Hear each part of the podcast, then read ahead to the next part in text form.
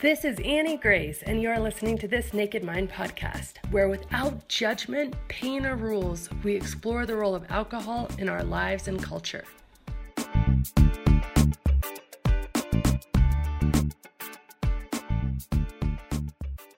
Hi, this is Annie Grace, and welcome to this Naked Mind podcast. And today I'm doing something that I've only done like one or two other times, but I have return guest. Welcome, Meredith. How are you? Hi, I'm great. How are you? Good. So we talked like literally one of my very first episodes ever. Was it? Yeah, it was within oh, that's awesome. first like 10 maybe or something like that. It was, okay. it was so long ago. And so um, I know that so many people listen to this podcast now that didn't listen and so they don't know you. So I still want you to go go back through all the things and tell me your whole story. Oh yeah, I have a great story. I mean, don't we all? Um, yeah, so let's see. I haven't started from the beginning in a long time. This is good. This is good practice, Annie. Thank you for having me on your no, just kidding. Um, so I left home um, at 18 and started drinking, and I pretty much did that for 20 years. And I was a so mom. Why did you leave? What was what was going on? Why'd you well, leave? Why'd I leave home? Like, um, yeah, I I graduated high school and then I went off to college and I never stepped foot back in home. Like, I just needed to get out of home and not go back. And um, it was interesting that I once I got out of home, I just started drinking like a lunatic. no connection there. It's fine.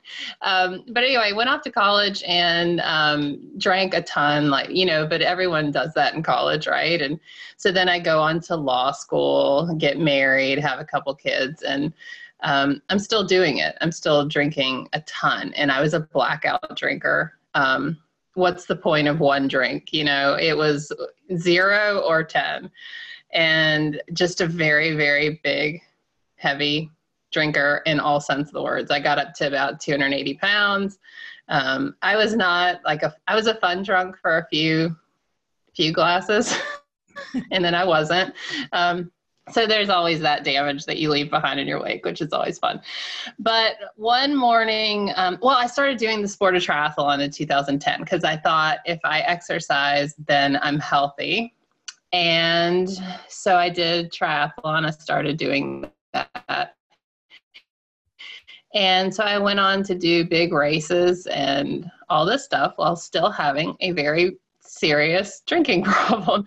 And so one morning, it was in 2014, um, I woke up and my alarm went off and I turned it off and I rolled over and went back to bed. And no matter what had happened in my life, I always got up. I did the things I needed to do. I mean, I might have been like, oh my gosh, you know, suffering but I got my kids to school. I did all the mom things. I, I, you know, I was holding it together. I was doing it all. And that morning, I just turned off my alarm and I went back to bed. And I woke up a couple hours later, and the kids were gone. So I knew they were at school or missing, you know, one or the other. And um, I went downstairs, and there was empty bottles of wine, a pizza box, an ice cream container, some unpaid credit card bills, like arranged on the counter, like someone had put them out for me. And display, like here. Yes, and I was like, boy, I sure did put those out nice and neat last night, you know. And then I look, and there's a post-it note on the counter, and I look at it, and it's in my husband's handwriting. And can I cuss? Yeah. Okay. He goes, uh, well, on this on this post-it note, it says, "You need to get your shit together." And I was like, is this for me? This is not for me. Like, who is this note for? And so then I got really mad.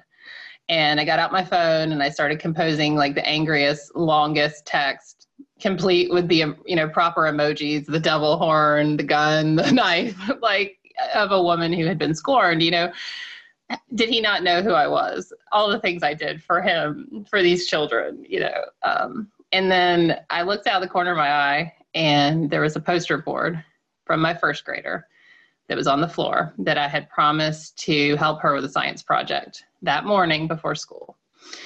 And I did not. And not even the fact that I didn't help her, I didn't even come up with an excuse or a reason why I couldn't, you know. And so that was something that really struck me. And I thought, okay, this is my problem. this is not good. But this was 2014. I did not get sober until 2015. So I like to call that not the rock bottom. I had a few more um, since then, like a couple, you know, really rough events. And um, yeah, that was the beginning of the realization that I needed to get my shit together. But then I, you know, I didn't. I didn't right away. And it, it took me a lot of bargaining and negotiations with myself before I um, woke up and decided I set a date. Um, and the the actual rock bottom came with the realization that every time I drove home from work, I thought about driving into this tree. It was by at the bottom of this big hill near my house, and it was just like a, a thought, like, oh, I wonder what I'll eat for dinner. It was like, oh, I'll just drive into this tree and then make it all stop. And one time my kids were in the car and I had the thought, and I thought, oh my gosh, one day I'm going to do this. And I had this very real sense that I would not make it another year. I just, I knew I would be dead. I would be dead in one way or another, whether myself an accident like and i wasn't i wasn't driving drunk when i was thinking of driving into the tree but um that was even worse right because i was it was I wasn't drinking and having those thoughts. And so I set a date. Um, it was December 12th. So I'm coming up on four years. And I, I just knew I had my husband's work party on a Friday night, and I knew that would be my last drink. And I know people go back and forth and say, oh, you should never say that. But for me, having the absolute certainty that that was it for me was a big, that's been a big part of my recovery um, because I'm very stubborn. And so when I decide something is done, it's usually done. and um, so, but that doesn't mean it was easy. And that doesn't mean that um, I, I don't hear a martini shaker to this day and like, ah, you know, stop my ears. Um, it's still hard. But interestingly, um, when I set that date, I went to that work party, and I think that was the only time in my life I had one drink because I was done. I was just done. I, I knew it was over for me. And when I go to parties now and people ask, oh, you don't drink? I'm like, no, I lost that privilege. I'm on permanent restriction. That's what I say. I'm like, nope. I tried that experiment. So here I am four years later, and um, life is, you know, everyone says, oh, life on this side of sobriety is so much better. And I think when I was drinking, I could have rolled my eyes and been like, whatever you know?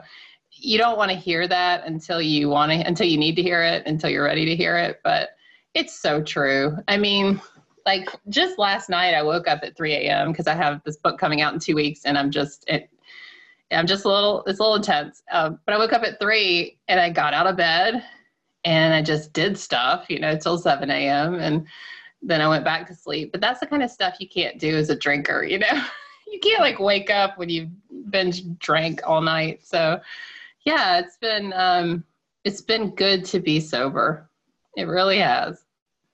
I love that. It's like just really authentic because I think that a lot of people um you know not that I think we try to convince ourselves sometimes of things that might not actually authentically feel true to us, right? We're like trying to have yeah. all these super positive thoughts and we, we know what we want to believe so we're trying right. to tell ourselves the things that we want to believe but we don't yet quite believe them and i'm a big fan of like actually transitioning to what you want to believe through like little things that you can actually believe at this point in time yes so instead of like it's the best thing i've ever done with my life you're like it's good to be sober and I, and I feel like that was i remember um, i had some you know the notes app on your phone and i remember different times when i'd write myself different things during my whole journey of, yeah.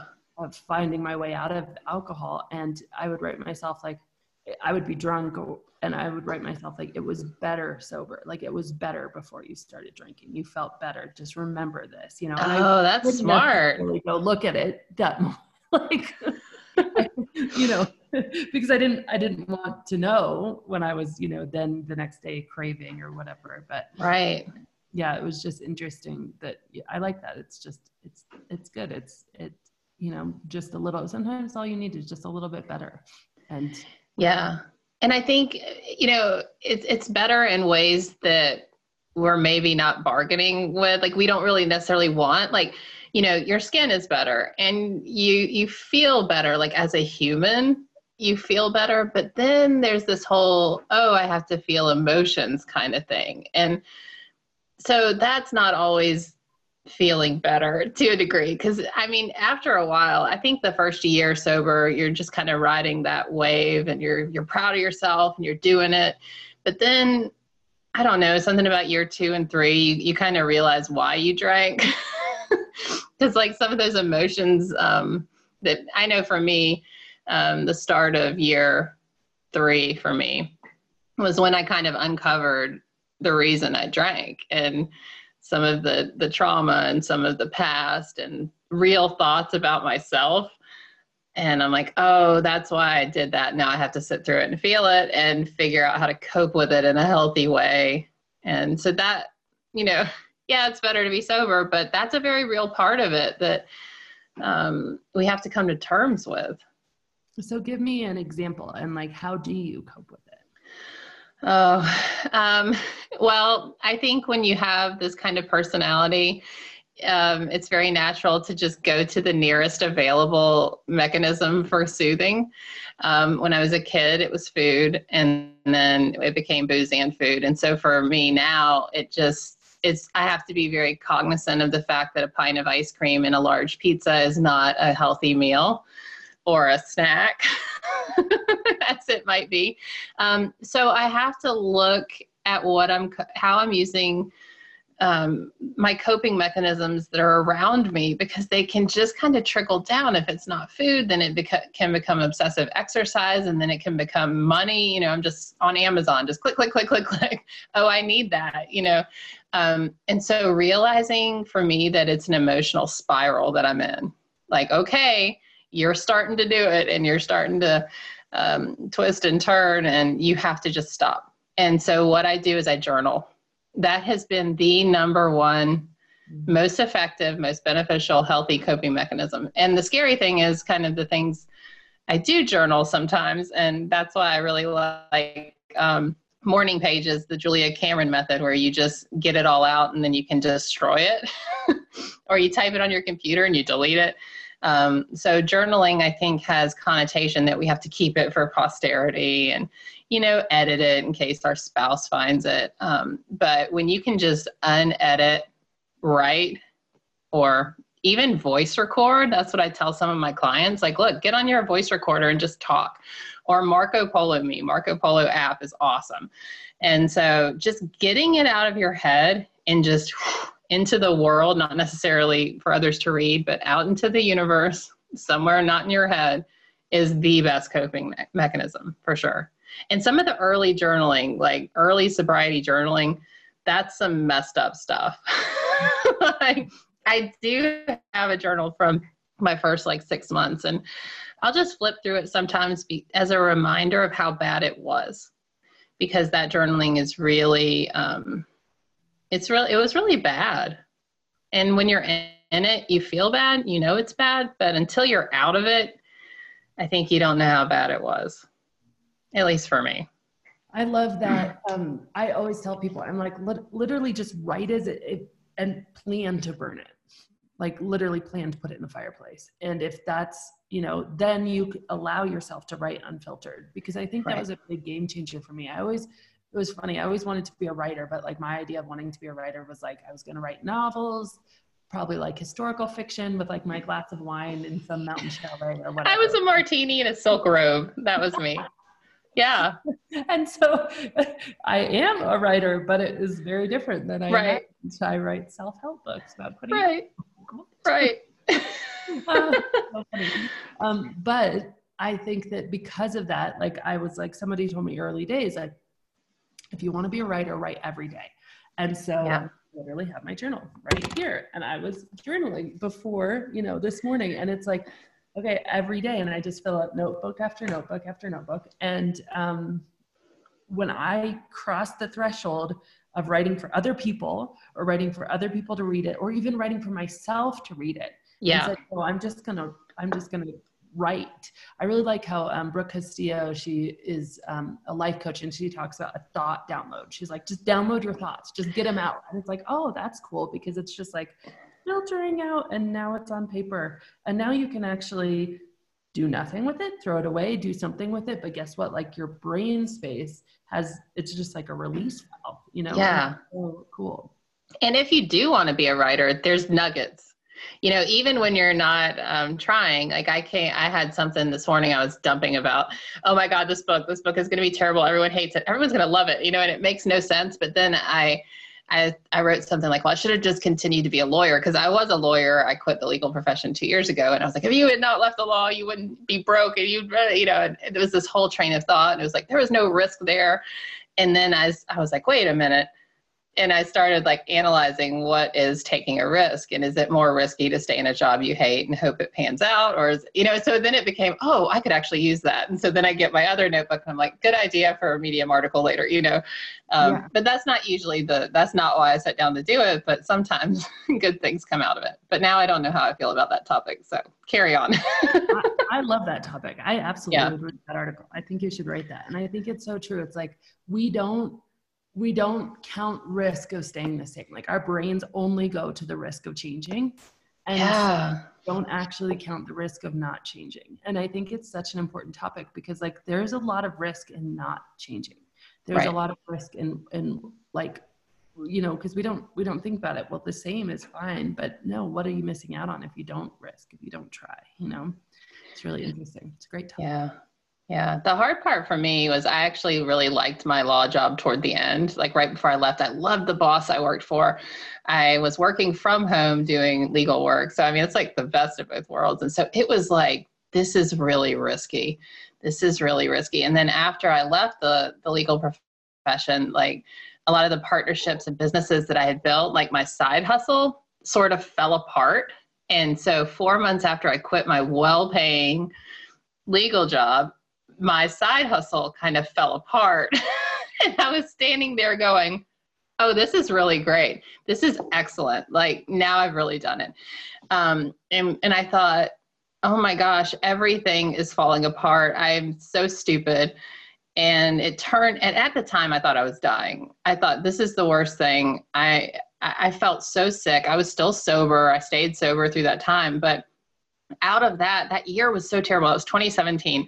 I call that the year that can kiss my ass. Like it was just a horrible year, horrible, no good, bad year. But what came, now that I look back on that year, everything that fell apart, all the relationships, all the businesses, it was such a great thing. It set me up for exactly where I sit right now, um, which is a place of terror, but it's fine. but really good opportunities and a chance to ask myself, okay, I'm turning 40. What do I want? What does life mean? What is the meaning of life? How can I really use my gifts or my, you know, troubles to help people? And I can look back on those times and say, I'm so glad I went through all of it. But yeah. you can't see that when you're in the middle of it. I love how you name your years because your book is called The Year of No Nonsense. Right.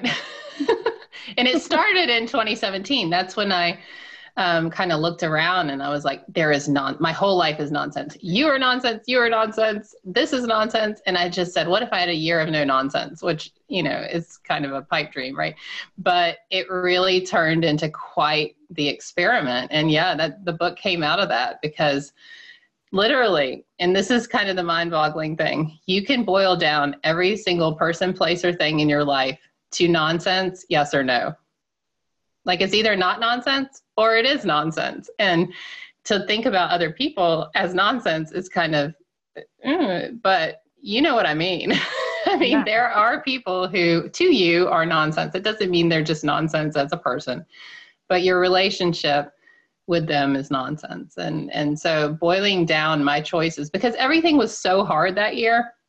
I thought I, I didn't even have the brain power to process what had just happened to me. Um, and so having a simple guiding question like, is this nonsense? Yes or no? It saved me. I was able to put things in a box. Either here, I deal with it. Here, no, I'm not dealing with you anymore. Or um, not dealing with this thing. I'm not going to this PTA meeting. I'm not baking this casserole. I'm not going to your potluck. I'm not going to family vacation when I am exhausted and have an attitude problem. Like all these things, it just, it just, it simplified everything. Yeah, and it makes you. I always, I, I'm such an advocate in my own life and um, just in general for like curiosity, right? And and a guiding question invites curiosity. So if yeah. you're going to start to ask, like, is this nonsense? Like, what a cool question, because it's, you know, it, and especially if you're going to force the answer to be yes or no, right? You you really have to look at like, okay, you know, what what is impacting and it really gets down to what we were talking about before the cost of staying the same the cost of staying yeah. in the nonsense the cost of allowing yourself to be i mean we just had a a week of my son is turning 11 and so like uh, oh my gosh like just he wants a certain type of party which no longer involves his grandparents his grandparents all want to see him on his birthday his cousins so now we're having a party for him for slumber party for like eight boys and then we're having oh, like a um, family party. And then the different sides of the family can't make it on the same time. So now we're having three different parties and i'm like wait a second like what is happening? You know and it just right. you have to be like okay what's the important thing here? right. Where, right. Where's the no nonsense?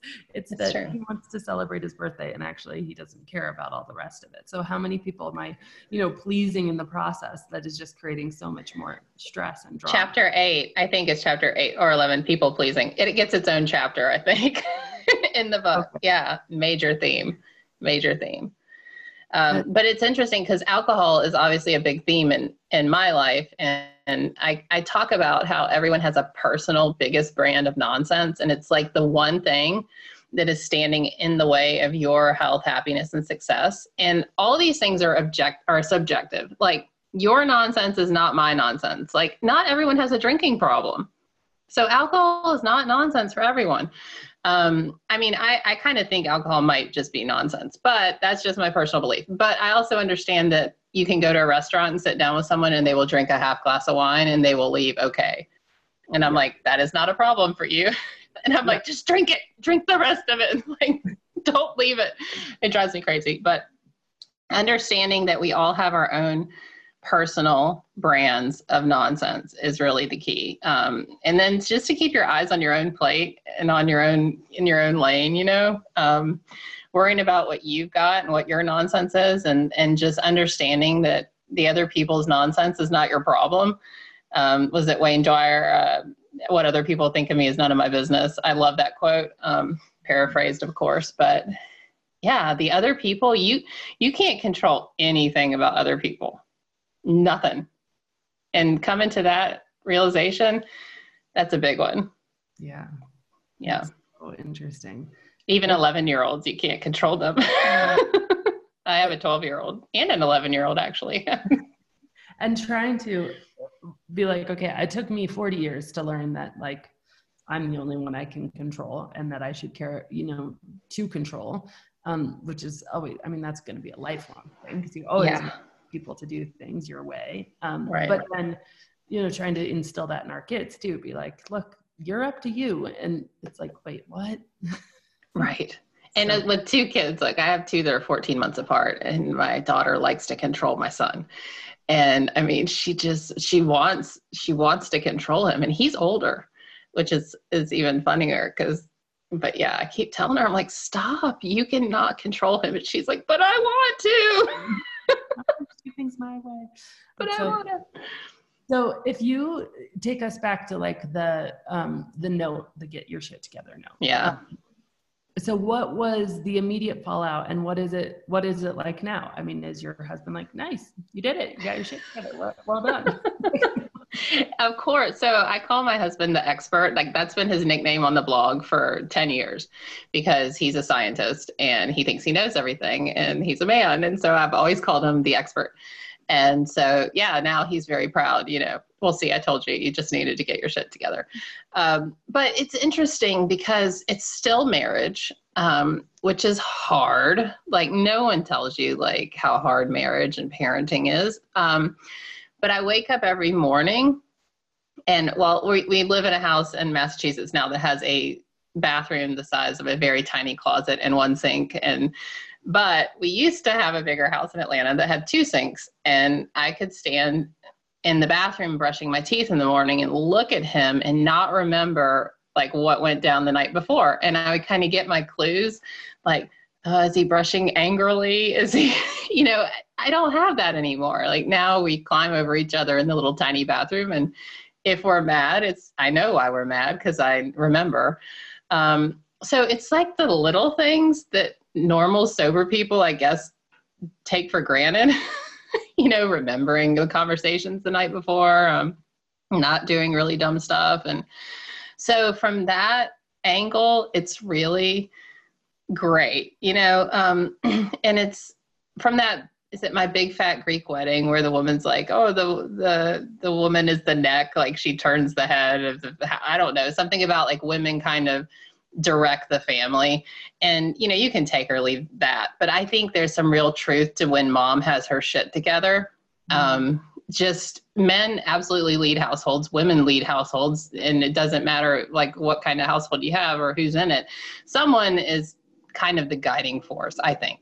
Mm-hmm. And I have always set the tone for our house, whatever, like maybe I'm a slightly stronger, stubborn personality, but when I have myself together, it's it's better. Like the food in the house is better. the the schedule runs smoother. And so me getting sober has made our whole family better. Um, the kids are less anxious, and I've got. Um, I think they're young enough where they don't remember me drinking, which is great but that doesn't mean that they didn't feel the the effects of it that their nervous system wasn't impacted. I especially think um, my my son was probably the hardest hit with my drinking plus a sister that came 14 months later. And i think um, the way that i can parent him now is so much better. Like it's just i'm i'm not trying to figure out how i can get hydrated or how I can survive the day because my head is pounding, I can focus on his needs. Uh, about, you know, not necessarily putting his needs above my own. I mean, you do naturally as a parent, but it's it's natural to be like, "Hey, how did you sleep?" or "Would you right. like some breakfast?" instead of like, "Oh my god, just stop talking to me," you know. So the the effects are huge. I guess when I say it's not, it, it's huge. It's, I think that I would have really, I would have two very, very unhappy children and they wouldn't know why because I probably would have held it together, you know, externally. Um, but the impact on their little nervous systems and the impact on on their schooling and their ability to or my ability to help them with homework versus like I've got to get this done so they will go to bed so I can drink. you know, that whole thing, it doesn't matter. They don't there's no rush to get out of any situation so I can go drink. And I just wanted them to go to bed all the time. And I still do. I mean, right. I'm We're- human. I'm still like go to bed. Um, but it's just because I want them to go to bed. It's not because I need to get into the bottle. Right. Um, you're I, just I still remember that. I remember being like, especially nights where you know you'd already planned for like friends to come over or especially because like we had i don't know if we had kids like early for our friend group but I, I do feel like we had a lot of friends who didn't have kids right? And so especially if we were inviting them over and then you wanted to be like all put together so you wanted to have your your baby down and then they wouldn't fall asleep that night for some reason and you know all your friends are in the kitchen with all the wine and you're just like in the like yes. happening and you're just getting so frustrated. And half the frustration is because of the alcohol. Yeah. and maybe half of it is because your friends are out there but you'd be so much more tolerant of it. I just i so vividly remember that because our house was just like we always were having people over and it was always you know if people are over then it was definitely an excuse to way overdo it with drinking because people yeah. are here. I, I remember one time um, we had a pool in our neighborhood and i remember one time we had a couple over and they also had young kids and we all went to the pool. And so we're at the pool with with i had two at the time she had two at the time. We're at the pool with four young kids and our husbands. Everybody's drinking. I think what i had done is something that i did all the time which was basically take like some half an orange juice bottle and then you know half vodka or half rum or you know just right. make something that doesn't even taste good but it's super alcoholic and it comes in an orange juice bottle and then bring it in a plastic container to the pool. yeah and so um, i remember getting home and my memory of this day is her throwing up in the bathroom. Like we're like 30 some year old like you know moms. And me like in there with her feeling super sick laying on the floor. No clue where the kids are no clue where our husbands are. Like just yeah. my tiny snippet of a memory of that day. Yeah. Like, what is even happening? Right right. I mean yeah and then you think and this is where it gets hard as a sober person because when you look back on those kind of behaviors the the tendency to go toward regret and to go to shame i mean it's very real. It's very easy to think the worst could have happened and oh my gosh what a terrible human i was let alone parent. Um, and so part of i think moving forward is understanding the simple fact that you can literally do nothing about anything that happened in the past even 10 minutes ago that i mean you can you're going to have consequences but you can't change anything. You only have today.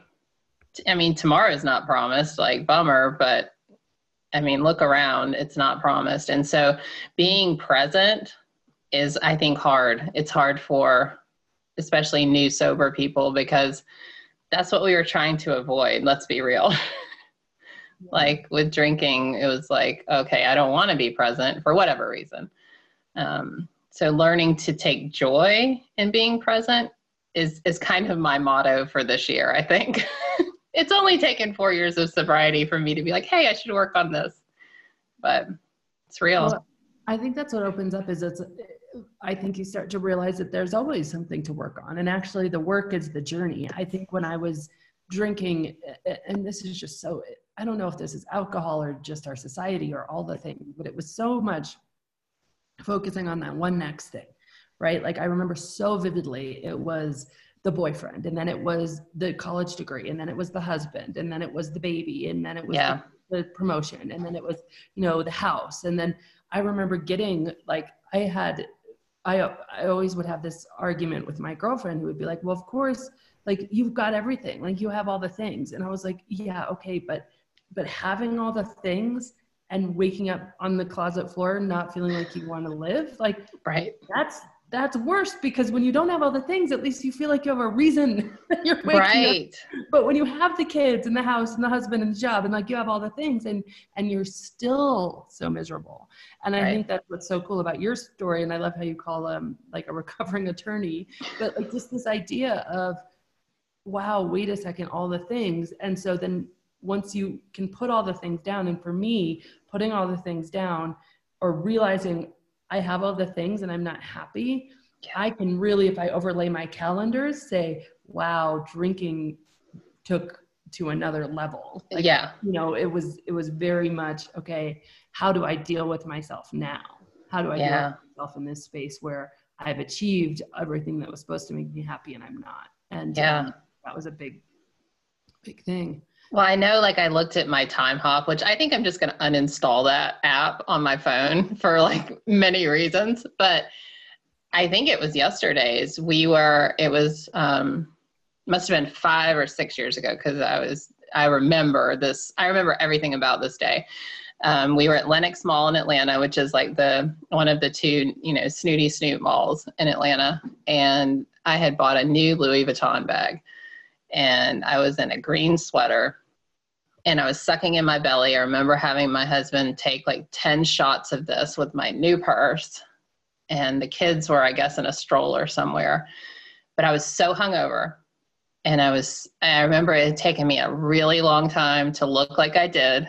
And yet I was still like 50 pounds overweight, um, unhealthy, sad and there I am with my ridiculously expensive bag that I have not carried in five years.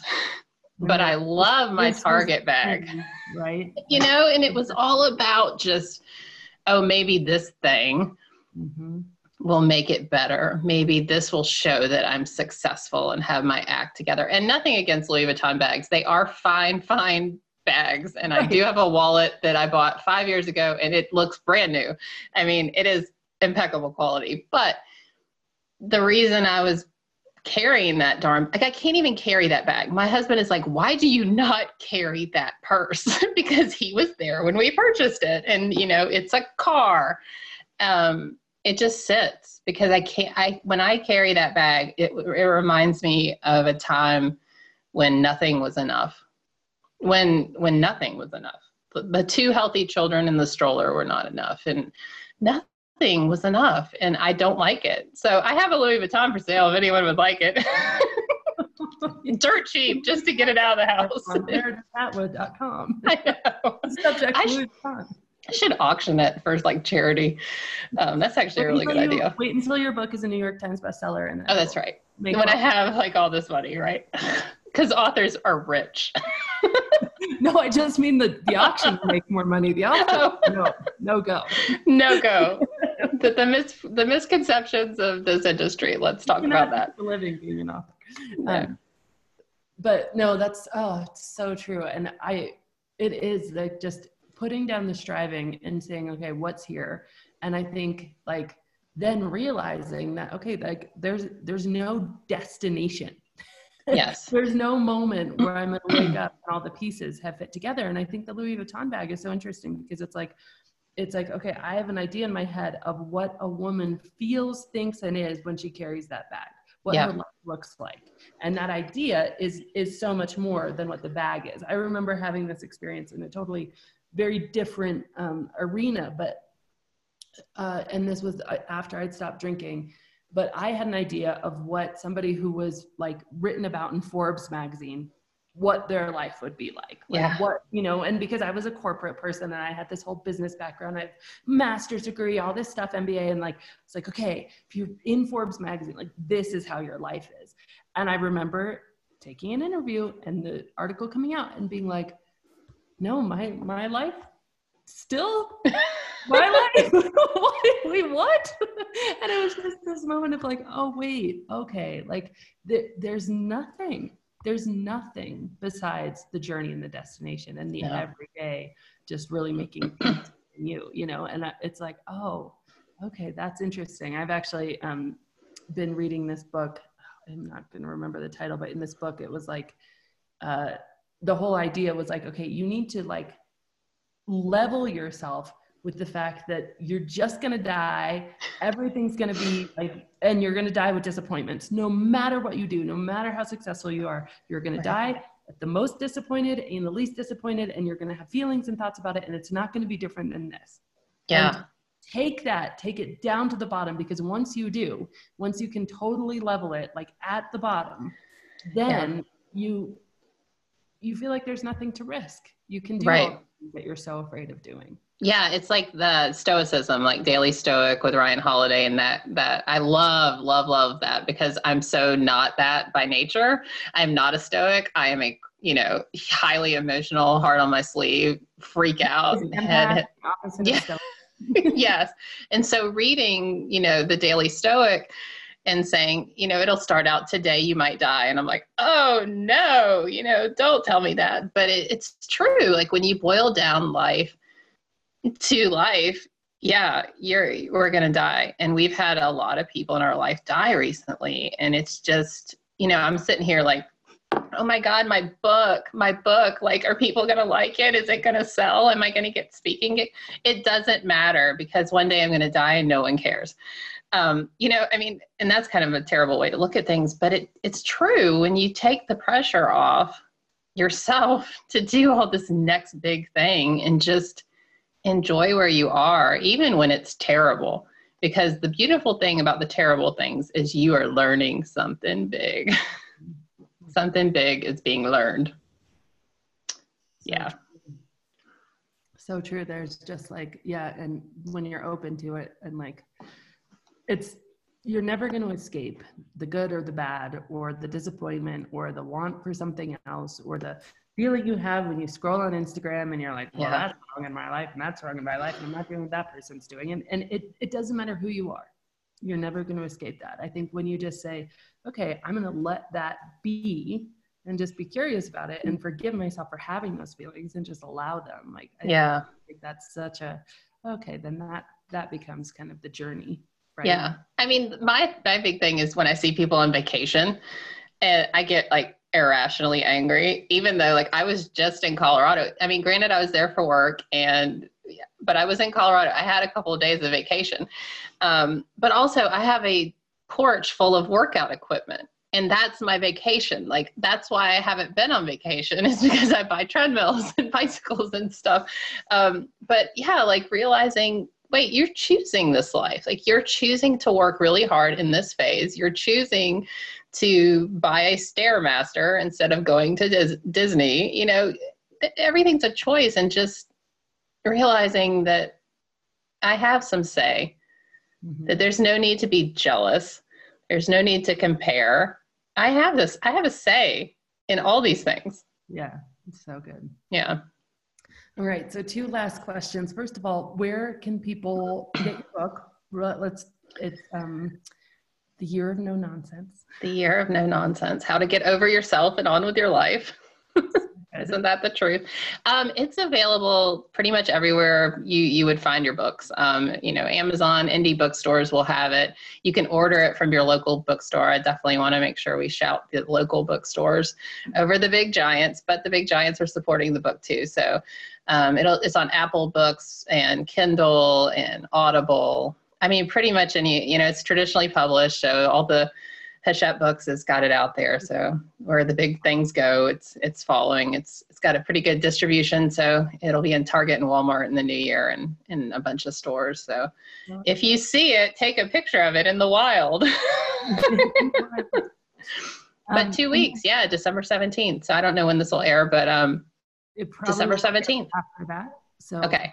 So it's out. So it's out. It's in the wild. Yeah. Um, and then where else can people find you? So I am everywhere at Swim Bike Mom, and that came from my triathlon days, which I'm not doing a lot of that right now, but I still still do some. Um, instead of Swim Bike Run, I use Mom as a synonym. So Swim Bike Mom, just all the places. That's the website, Twitter, Instagram, all of it. So good. Um, and then, so the last question I always follow up with, which is like, what would you, you know, you're you're talking back to Meredith, who just got the note from her husband, and she's. Um, what would you tell her about how things are now? I think I would tell her um, things will get better, but you need to really forgive yourself. Because I, I spent a lot of the last four years really hating on myself, and it's just in the last year and a half or so that I've I've been able to accept I have a I have a hard time with the concept of self love and self care. Like I don't like it from a starting point because I think there's too much of the industry out there telling us, oh, you need more self care, you need more self love. But so many of us that have struggled with alcohol, that's part of the reason we got there in the first place is those are foreign concepts. And we when you tell someone who's struggling to just love themselves or to care more for themselves, that's not a starting point. I think you have to get there. And it doesn't necessarily come with self care, it comes with doing the necessary next step. And for most of us in that position, it's don't drink today, um, you know, take care of your family. But with that comes the space for self care and the time and energy for self love. So it's a byproduct and it's not necessarily the, the cure all. And so I think I tried to force a lot of the self love, and it just wasn't available to me yet. And so I would just say, be kind to be kind to that Meredith as she goes down that path. There will be room for self love, but maybe not right this second. it's so good. I mean, it's really what we were thinking about before of like the idea that there's like a you have to move from something that you believe now, which is that you're worthless, um, yeah for a lot of us to something and people are like well just jump to you love yourself. Well that's too big of a jump. Like you can't yeah. you can't make that jump. It's like a ladder. You have to take the first step which is yeah. Okay i'm worthless. Well i'm actually here taking up space. So yeah. i i have presence and maybe that's the first thought you have to think. And then maybe it's like oh i'm you know i'm actually worth the breath going in and out of my lungs because right. i am breathing. I can't argue with that. Right. And and I think sometimes we jump so far to these super positive things and we we do we create almost more conflict inside ourselves right. we don't believe it yet. And so i think exactly what you're saying is like it's, it can be such a byproduct. One of the yeah. ways that i started thinking about it um, in in the early days for me was like okay like i i take care of my kids like because they have bodies and because they need nourishment right? Like i take care like i i feed them you know? Right. and and like to be really honest like i didn't feed myself right like right. I drank coffee until it was like 3 p.m. and then I drank wine and maybe a few appetizers until it was like 2 a.m. and then I do it the next day. And like so just little things like that, like, okay, I have a body that needs yeah. to be fed. And so starting there, you know, just recognizing that, you know, I I have and just thinking, okay, how would how would I treat my kids and really starting to hear right. what I said to myself, you know, very little, very little steps. I think that's great. That's and I think too, like the whole positive vibes only culture is so toxic. Um, I get the sentiment, but positive vibes only, like no, no, like what? No, no. Um, and I think for me, I kind of grew up in a positive vibes only household. And that led to suppressing feelings and not learning how to handle anger and really unproductive coping mechanisms. And so, like, when I see positive vibes only, I'm like, no. I mean, I get it, but you know, I think we have to deal with the emotions. It's, it's not, it's not realistic. I mean, like by definition, you can't enjoy food unless you're hungry, right? So if you only have positive vibes, you're not even going to be able to recognize they're positive because you've never felt anything negative. They would right. just baseline. Oh, and that's so a good one. Yeah. you have to have the contrast in order to feel the good. Like you yeah. can't not. Like, I mean, you you just can't. Right. So it has to. We have to have both ups and downs. We have to have the whole realm of human experience. And by the way, you don't want positive vibes. If you know, we are driving the other day and a deer like got hit on the side of the road and I don't want to feel positive vibes in that situation. I'd be a monster if I did. if I was sh- sharing with my kids, like, don't be sad here. Like, we we need to be able to like we're humans with a human range of emotions. Right. right. to experience them. Um, yeah, that's that's super toxic. I mean, that yeah. is exactly what's going to get you in trouble because you're going to try to always be happy. And I I I haven't talked about it in the positive vibes only, but like in this whole like you know the goal is not happiness people. Right. Not to be happy. That is not the goal. And yeah. i think you know the goal is really just i actually i hope that you know i will be able to get this book that i have out of my head but the title is going to be how to be happy crossed out human which is oh good. when you can't see it in an artsy way but right. that's not going to work? But anyway yeah i actually talk in my book about how happiness is a lie we've been told. Yeah it's so. just not. Yeah.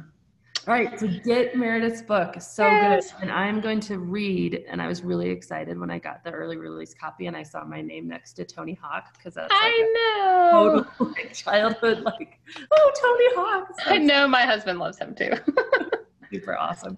So I wrote about Meredith's book. I said, Peace, happiness, and freedom come from knowing what to care about and most importantly, what to let go of. This important book is a testament to the idea that when we see and let go of the nonsense in our lives, we allow ourselves to step into true freedom. Meredith gives us a roadmap for peace in a nonsense filled world. And I just, yes. I thought it was excellent and um, highly recommend. So Thank wait. you for your support. And I'm glad you like it okay. Well, thank you so much, Meredith. It's always such a pleasure. Thank you for being my first second guest. Very Yay, cool. I'm honored. Thank you, Annie. I appreciate you so much. Have a good day. You too. Let me ask you a question.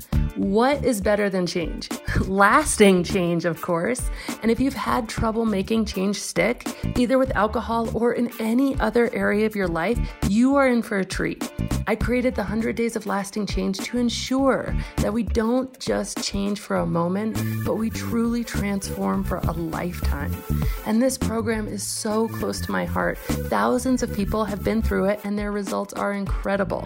But don't take my word for it. Check it out at thisnakedmind.com forward slash 100 days. And as always, rate, review, and subscribe to this podcast as it truly helps the message reach somebody who might need to hear it today.